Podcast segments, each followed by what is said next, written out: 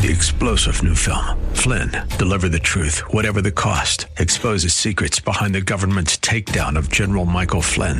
Flynn knew what the intel world had been up to. He ordered the first audit of the use of contractors. This set off alarm bells. He told the truth. He was the most dangerous person for Donald Trump to hire. They had to get rid of Flynn. Flynn, deliver the truth, whatever the cost. Available now. Watch it today. Go to salemnow.com. Salemnow.com. Well, welcome back as we head into hour two. It's a delight to uh, bring back our good friend, our dear friend Brett Johnson. He's a partner at the Snell and Wilmer Law Firm based here uh, locally, offices around the country. SWLaw.com is their website. He's our uh, constitutional elections uh, law expert, and uh, I think we're going to do a little uh, political theory with him as well. Brett, welcome back to the show. Thanks for being with us. Oh, thanks for having me. You betcha. All right. So first of all, let's let's do this Supreme Court case that came down this week, Moore v. Harper. I noticed an interesting. Um, I you know this is so far out of my bailiwick. I was looking forward to you talking to us about it. You know uh, Michael Luttig, former ju- uh, federal judge Michael Luttig, very well respected. He tweeted that uh, it's hard to overstate how important this case is to constitutional law to which Randy Barnett, a professor of law, said, "No, it isn't." So I don't know. I, don't know what to make of it. Can you tell us what's going on and kind of settle the Barnett Luttig dispute in Moore v. Harper here? well, they're both right. Okay. Okay. okay. There, there you go. Very um, Talmudic of you. Good. Yeah. Okay. Yeah. They're exactly. I'm being diplomatic for a second. Um, only a second, of course.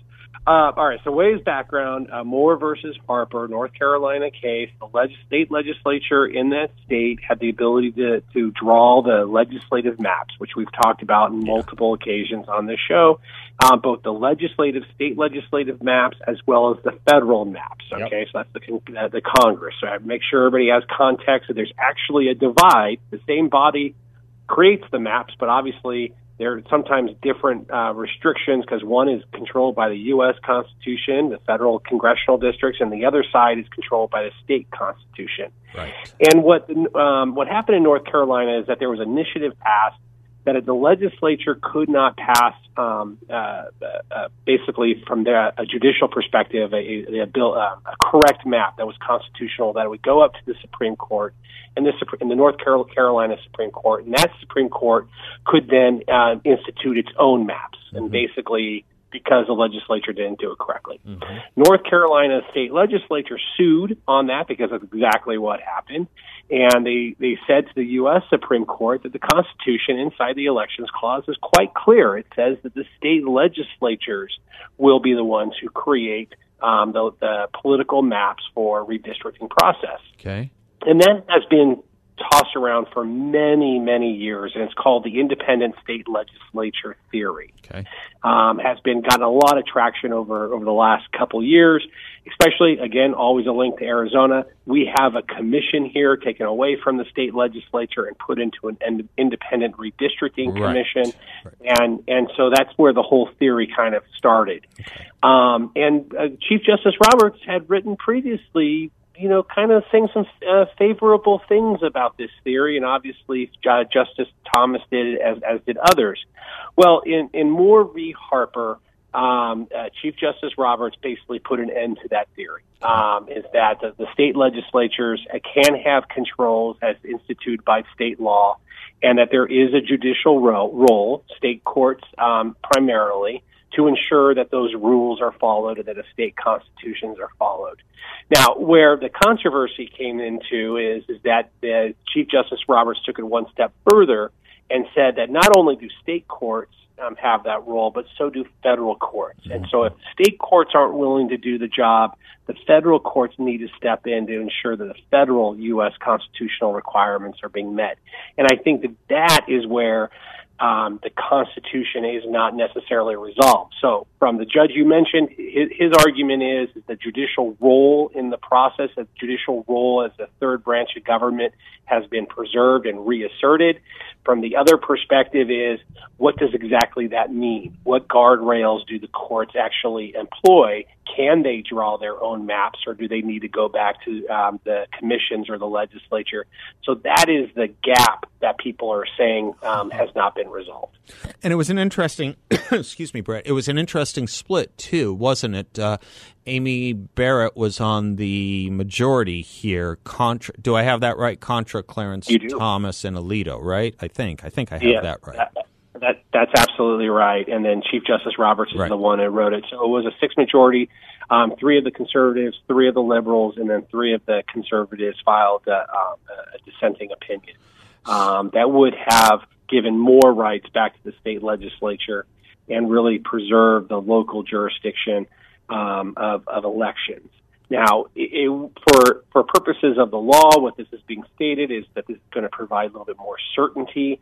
Um, that the states in the next two years or year and a half, I guess, will have the opportunity to ensure that there's those controls, those safeguards in place to um, uh, for the 2024 election. Although this case was about redistricting, it obviously overflows into the whole election in general. Let, if I could ask you to frame it maybe for us this way too, Brett, if you don't mind. Um, the Wall Street Journal editorialized on it today, saying this result, the result here isn't the runaway victory that that progressives claim, but it will lead to more election law controversies. I wonder if you might, what would the progressives celebrate here? What would the conservative argument be against what the progressives are celebrating here? That this isn't in the Constitution, that this is an invented constitutional role, or how would you cast that? So the progressives progressives are going to argue that this is, is in favor because it provides that check on state legislatures, yeah, and and, yeah. and as as the state legislatures yeah. get more and more polarized, there's not that much of a middle ground anymore in a lot of these legislatures. That it allows the progressive um, on both sides of the fence, by the way, to to be able to run to court. Yeah. So, but what uh, again the the criticism is is that well, what is really the role of the judiciary? Mm-hmm. Can the judiciary be deciding elections? Mm-hmm. Can they be drawing lines? And the ambiguity there is what is concerning. Mm-hmm. And that's what will lead to more controversies because it wasn't settled here. Really, it will. It, it, and it will. This will open up. This will open up quite a bit more litigation from both sides uh, during the election season. It just it just will. So well, for for yeah. lawyers, this is a um, you know guaranteed employment yeah. law. well, but why? Do, but why? Why does John Roberts want more of that? Because it seems on a few cases you see a lot of this with the kind of bakery marriage type uh, civil rights claims. And I'm guessing, you know, that will be what we divine out of the, the Harvard and, and North Carolina case, uh, race-based cases they seem to want to be very narrow and not solve an issue. It seems more and more that's the case. Maybe I'm overreading it or misreading it, Brett. I, I don't think you're misreading it. I think that there's, from my perspective of reading the tea leaves from Chief Justice Roberts, there's two things. Number one, he is a pure jurist. Yeah. He firmly believes that the judiciary does have a role as an equal power, um, both at the state and the federal level. So he never wants to diminish that right. Secondarily, he always wants the legislature and the executive to always be concerned, looking over their shoulder and saying, what would the judiciary do? Mm-hmm. And in doing that, he's hoping that they get more back to the middle ground, something that's more going to be palatable to the judiciary when the legislature and the executive are taking different actions. That's my reading of the tea leaves as to what he was trying to do here and in other cases. Okay. All right. And I guess in a certain way, you could think of that as a conservative position in certain respects as well. I, I remember after the Dred Scott, I wasn't there, but I remember studying after the Dred Scott case. Abraham Lincoln made a great speech saying, "This is not a case of broad implication. This is only a case as between these two parties, and we should keep that in mind. It does not, it does not settle a lot of other laws and a lot of other implications that can be divined from it.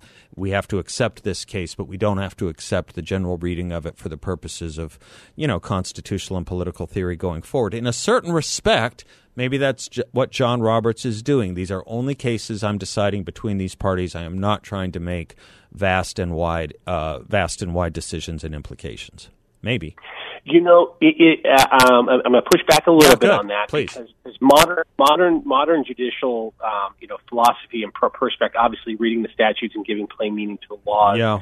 But in, but there's also a reality yeah. that on yeah. every case, yep. Dobbs, now Moore, that those cases are going to be mined and be used across the spectrum as to how people interpret laws. No, it's a fair point, and that is what we do use precedent for. I mean, we do call these things precedent, no matter how much Lincoln wanted to overturn the precedent of Dred v. Scott and work towards it. But that is true. That uh, that you know, I guess in in practices like yours, used to see this a lot. You know, they would look at the when a case was going up to the Supreme Court, you would think about who's the lawyer that best knows uh, that justice who's going to probably write the opinion, right? You, you you have to think that way these days, don't you? You you do. Yeah. It's just like doing any kind of jury consulting. Yeah, yeah, exactly.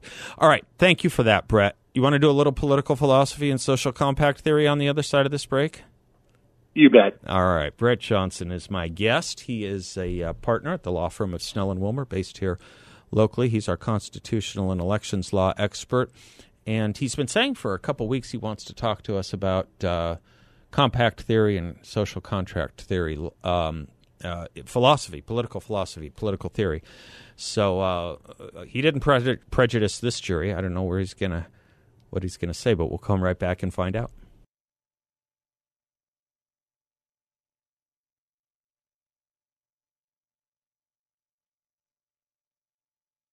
Welcome back to the Seth Leibsohn Show. Brett Johnson is our guest. He is a partner with the law firm of Snell and Wilmer here in town, one of uh, my favorite people, and he is um, our show's constitutional election law experts. Uh, but he also knows a lot about politics and political theory too. He's a great uh, campaign attorney as well. And Brett, you've been saying you want to you want to come on and talk a little bit about a concern you have versus uh, social contract or social compact theory, and uh, well, Here's your chance. What do we got? What do you think? what what ails you? well, you know, this, this actually came up uh, because of recent visits, uh, quite honestly, to California and certain other jurisdictions that have, you know, lessened the law or the the standards of law. You know, in the in the sense of um, being able to uh, basically steal from other individuals and not really have any consequences because of prosecutorial discretion or law enfor- laws that are restricting law enforcement on being able to enforce what are just standard laws that have been, you know, in place for literally thousands of years, well before, you know, the United States. Very simple laws.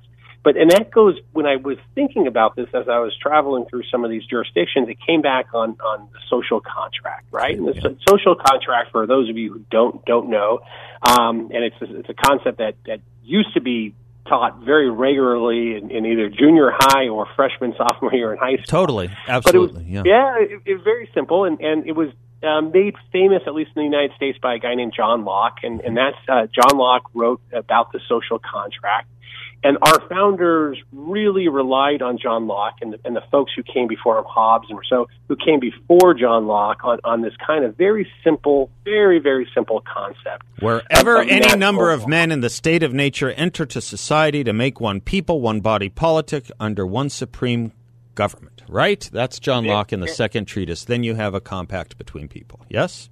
Then you have a compact, and, yep. it's, very and you, that's very good. That was a good quote there, and, and it's very very. I wake up concept, saying it every morning. You know, it's just part of my morning my morning ablutions. morning routine.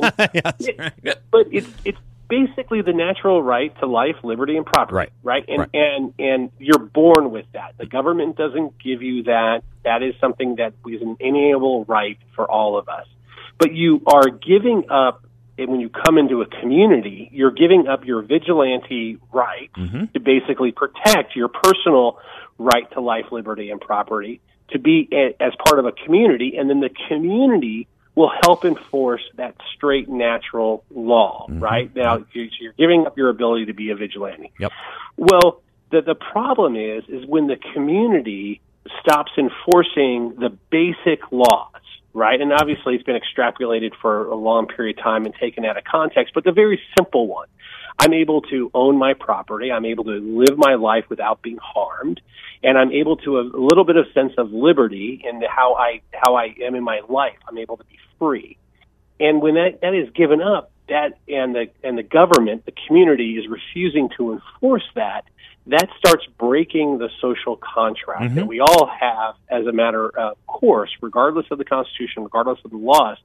And I think that that is going to be concerning as we're going th- uh, through you know, these next different elections, as we're discussing different laws and different where we want to go as a country, I think that one of the conversations has to get back to what are is the bare minimum, base minimum of the social contract, and I think that that's what's lacking.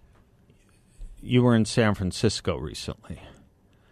I was, I was, and, and, I and I'm wondering. I'm, I'm just wondering if what you saw there, you know, was basically Thunderdome, which is the opposite of what we enter into with the social compact. It makes its language into the um, American uh, lore via the. I, I, think the first reference to it is in uh, the Massachusetts Constitution of 1780, written by John Adams where he says a, a, social compact. I think those are the first words in Americanese that mentions it, is by which the whole people covenants with each citizen and each citizen with the whole people that all shall be governed by certain laws for the common good. And that's the point. That's the point you're making for the common good.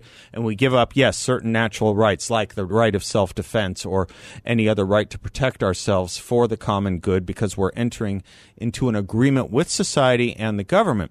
And Brett, if I can just, if I'm echoing and picking up what you're putting down, what you're saying is once the government uh, abdicates or abnegates their responsibility in this compact, where does it leave the people? It leaves the people in in uh, in extremis. It leads the people to the kind of situation we're reading about in New York right now, where uh, Daniel Penny, right, thinks he has to or believes he has to or or does indeed uh, protect he and the fellow passengers from a, a, a, someone who's probably hopped up in a raving lunatic threatening to hurt other passengers because there's no cops. It's a no-go zone for cops, right? This is a breakdown of the social, con- an example of what can happen. Vigilantism, justified yeah, or not. We're not and making the point of whether it's justified or not. Or not. Right. Just, right.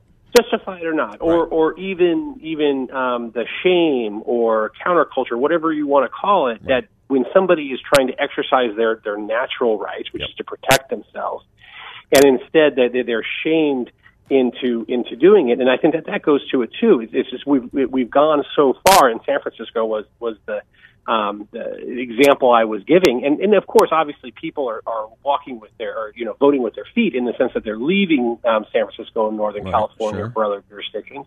Some people can't, but at some point, there is going to be a breaking point um, and it's it's not going to be good unless there is a there is a, a concept that people start understanding the social contract and what they've given up, and then what they're going to be holding their elected leaders to to ensure that the social contract is maintained uh, at the base level, and that's that's where I think that that uh, um, more and more folks are going to have to start thinking about that concept. Right, because it's a trust in the government as much as it is a trust in your fellow being to live under these laws that we pass mutually, which requires that the laws must be enforced. Boy, there's a lot of implication to that whole set of points.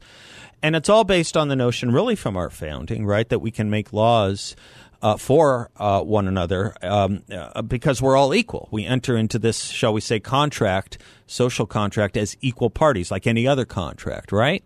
And when one side breaches it, then you know where, where where are we left, right? That's the point, right? Exactly, and then the concern is is that you go back to Hobbes, right. who believed that that relationship was with the king, right? And that the king had the ability to make those controls, and the social contract was with that. And if you revert back to that, that that is a scenario where the whole concept of democracy just goes goes by the wayside mm-hmm. because now you're you're talking about an authoritarian type of regime, regardless of the social contract that may re- relate with that king. Mm-hmm. So it's it's not it's not going to be um, a, a good scenario. But what is concerning is is that you know you talk to a 14 or 15 year old kid and they have no concept of what the social contract is or what their responsibility is right. within it, or that they have any um, investment in abiding by it, uh, or that anyone has an investment in abiding. By you know another corollary to all of this thinking too is you know how does the social compact stand up in a country so big and diverse as it has become? Charles de Gaulle famously says, How can anyone govern a country with 246 varieties of cheese? You know, we may have to start thinking about that. You and I ought to write something on this, Brett. I think we should. All right, all right. You have entree to certain law journals and stuff like that you can get us into? Oh. Absolutely, we'll figure, we'll figure absolutely. something out. What a great We'll, thought! we'll get a we'll get a yeah we'll get a dictionary for the big words. we'll get a dictionary. Brett Johnson, you're the best. I'm glad we laid this down. A lot of food for thought. We'll we'll come back to it. I appreciate it. Brett Johnson of the Snell and Wilmer Law Firm. Bless you, sir. Godspeed. Thank you. You bet. I'm Seth Leibsohn. We'll be right back.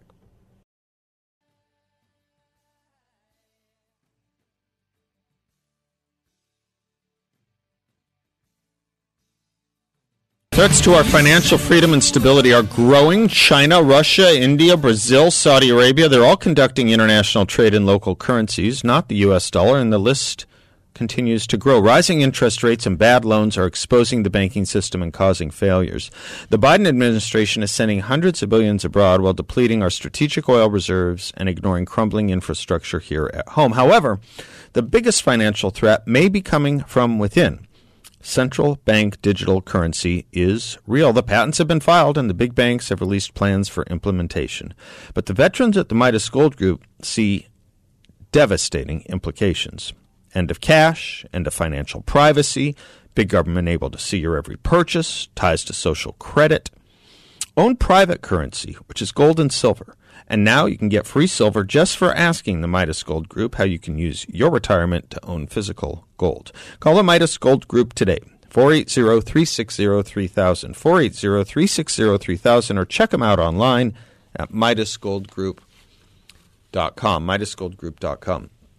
Conversation with Brett is kind of kind of apt to the Supreme Court decision on Harvard and North Carolina, as is what he said about the social contract or the social compact theory, as it's sometimes known.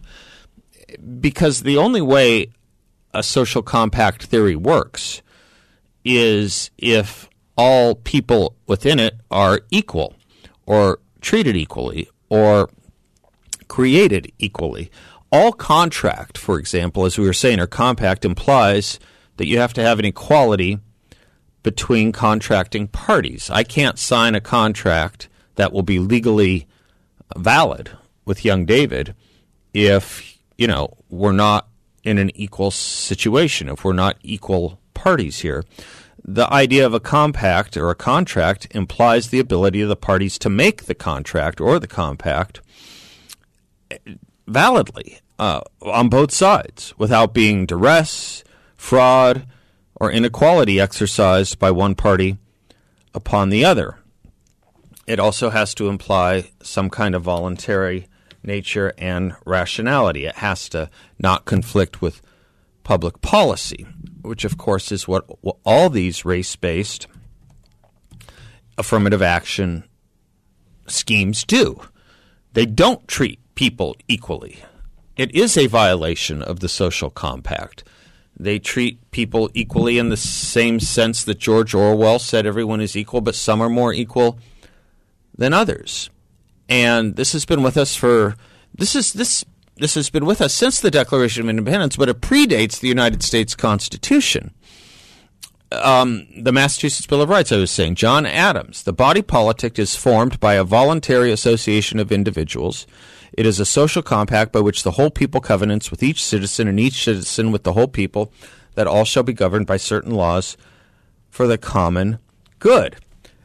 Now, if that wasn't clear enough about the necessity of us all being on the same plane, go a little further into the Massachusetts Constitution of 1780, and it says all men are born free and equal and have certain natural, essential, and unalienable rights, among which may be reckoned the right of enjoying and defending their lives and liberties, acquiring, possessing, and protecting property, seeking and obtaining safety and happiness.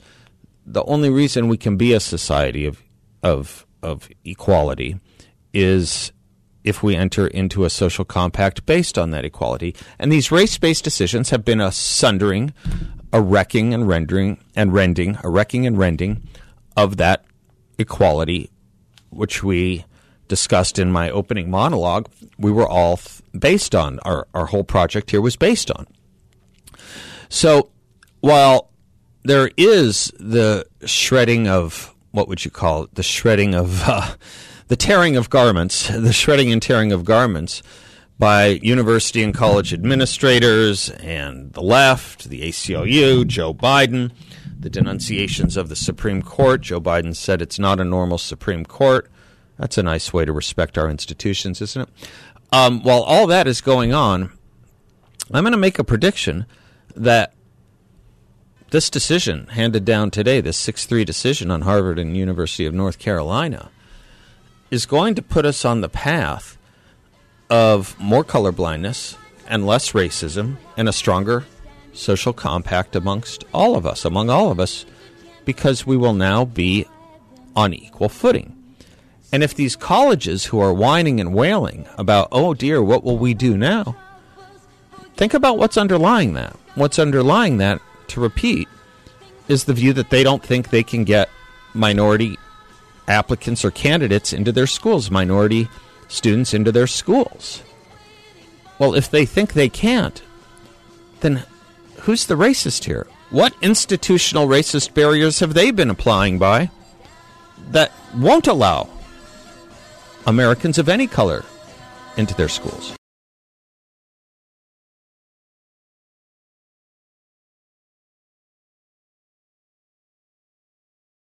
Welcome back to the Seth Leibsohn Show. Yeah, cool change. It opens with the lyrics, uh, I was born in the sign of water, I believe, which is why we were calling it a water sign, young David. And, but I mean, if you really want water music, uh, in my constant attempt to acculturate you, how have we done on you uh, listening to albums like "Son of a Son of a Sailor" or your Jimmy Buffett? Have you have you stepped up on that yet?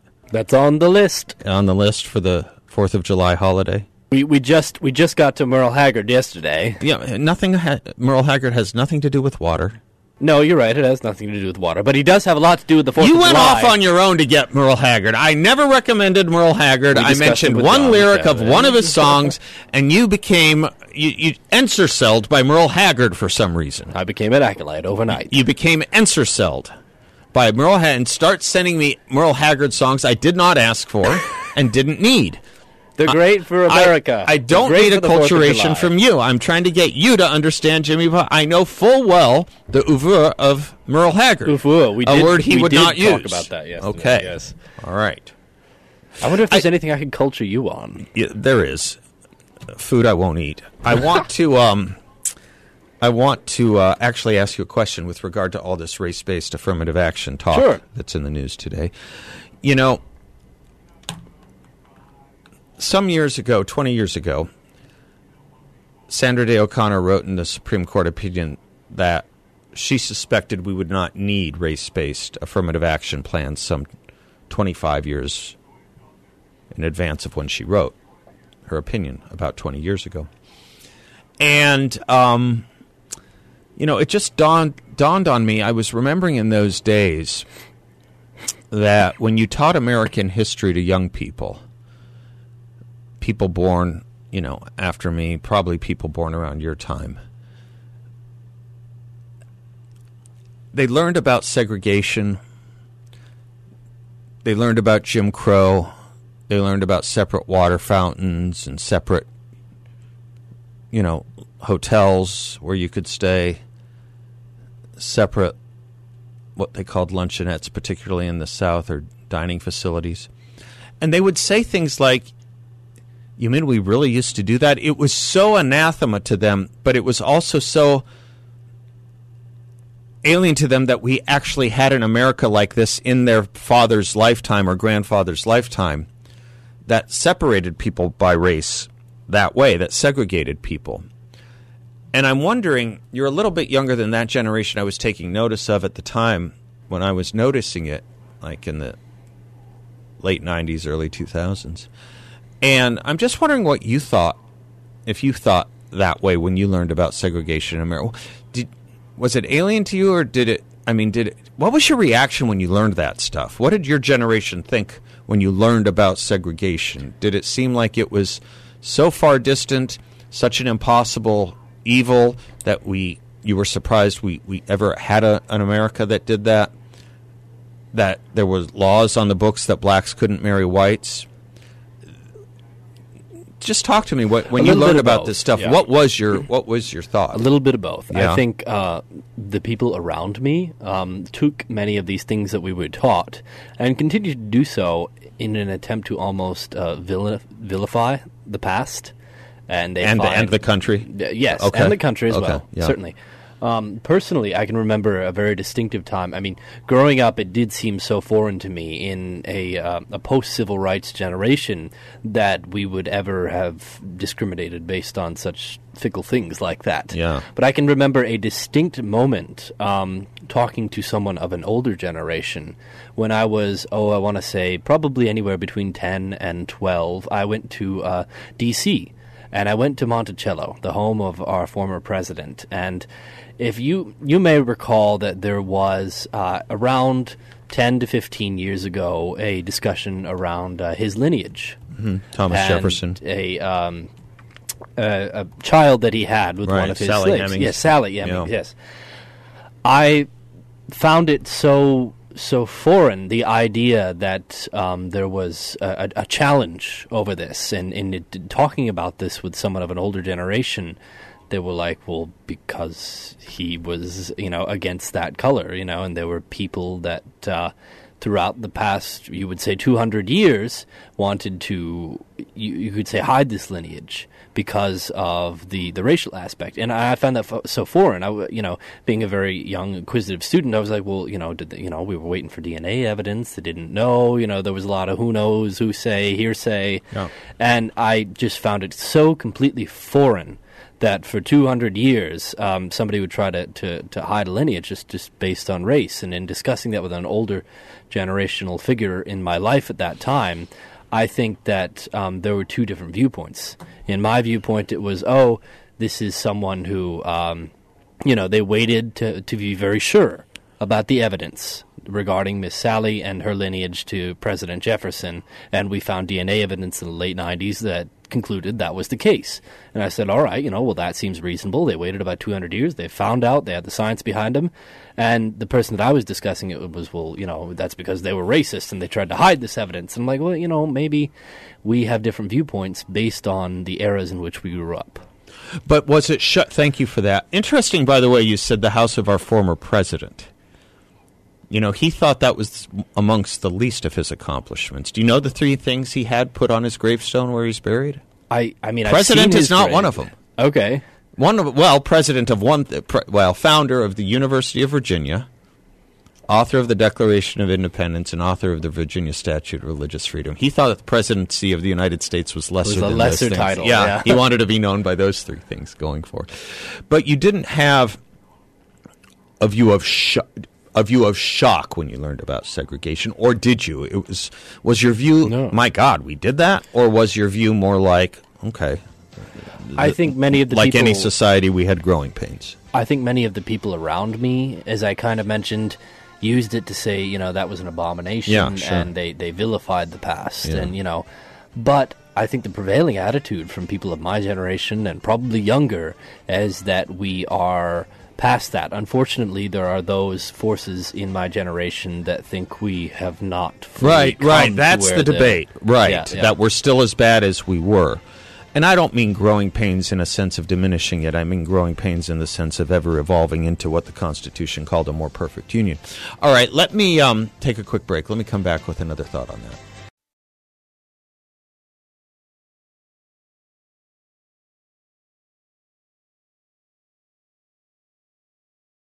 Where do you go to invest when you see the problems with our bank failures and the stock market's volatility, the talk of recession, and obvious enduring inflation? Y Refi is where you go. They have an investment in a portfolio with a high fixed rate of return that's not correlated to the stock market or the Federal Reserve. It's a portfolio where you can turn your monthly income on or off. You can compound it whatever you like, and no loss of principal if you need your money back at any time. There are no fees in this secure collateralized portfolio from Y Refi. They're based here locally, and I encourage you to stop by their offices. They're on Scottsdale Road in the 101. I've been there. And you won't get a sales pitch, and no one's going to ask you to sign a thing. But when you do meet with the team at Y Refi, you'll see why I trust them, and you can too. Y Refi is a due diligence approved firm, and you can earn up to a ten and a quarter percent rate of return. That's right, a 10.25% fixed rate of return. Check them out at investyrefy.com. That's invest, the letter Y, then refy.com, or give them a call at 888-YREFI34. That's 888-YREFI34. The justifications for these race-based solutions kind of come to us in the face of not only where most Americans are, and not only what our founding ethos was that we have so, in so many cases, departed from, and I want to say in some cases, um, deny. I want to say that there is a civil rights apparatus, a modern day civil rights apparatus that wants us to de- wants to deny us not only our history, but the history of our country that would have kept us egressed from racism, that would have kept us out of the realm of racism, that wouldn't have kowtowed to the 1619 kind of narrative.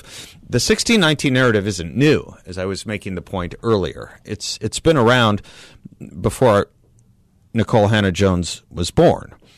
It was called The Lost Cause, the Lost Cause view of American history. It was the the the view of the Civil War and the view of the American founding from the Confederacy's perspective, where they thought the Declaration of Independence was a lie, and their leaders from Alexander Stephens and their philosophical um, their philosophical founders like John C. Calhoun would say it's it's it's the theory of the American history as read by John Taney, uh, by Roger B. Taney in Dred Scott. It's the view of American history that lost. It's the view of American history that takes no account of what the founders actually said, what they actually meant, what Lincoln actually said and meant, what Frederick Douglass actually said and meant, and what the majority of this country stood for.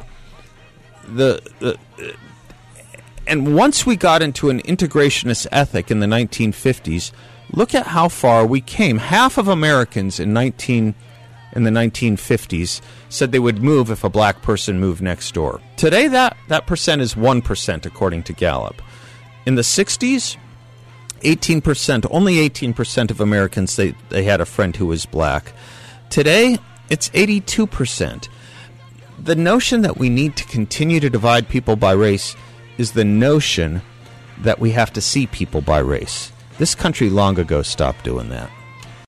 Three star general Michael J. Flynn, head of the Pentagon Intelligence Agency, knew all the government's dirty secrets. He was one of the most respected generals in the military. Flynn knew what the intel world had been up to, he understood its funding. He ordered the first audit of the use of contractors. This set off alarm bells. The explosive new documentary, Flynn, Deliver the Truth, Whatever the Cost, and covers the facts behind this scandal. Flynn told the truth. He was the most dangerous person for Donald Trump to hire. I find out the worst enemy that I'm going to face in my life is right here in America. They took my assessment and they wanted me to change it. And I was like, I'm not changing it. They had to get rid of Flynn with in depth interviews, archival footage, and never before seen personal records of the man behind the headlines. I just felt like I was drowning. Flynn, deliver the truth, whatever the cost. Available now. Watch it today. Go to salemnow.com. Salemnow.com.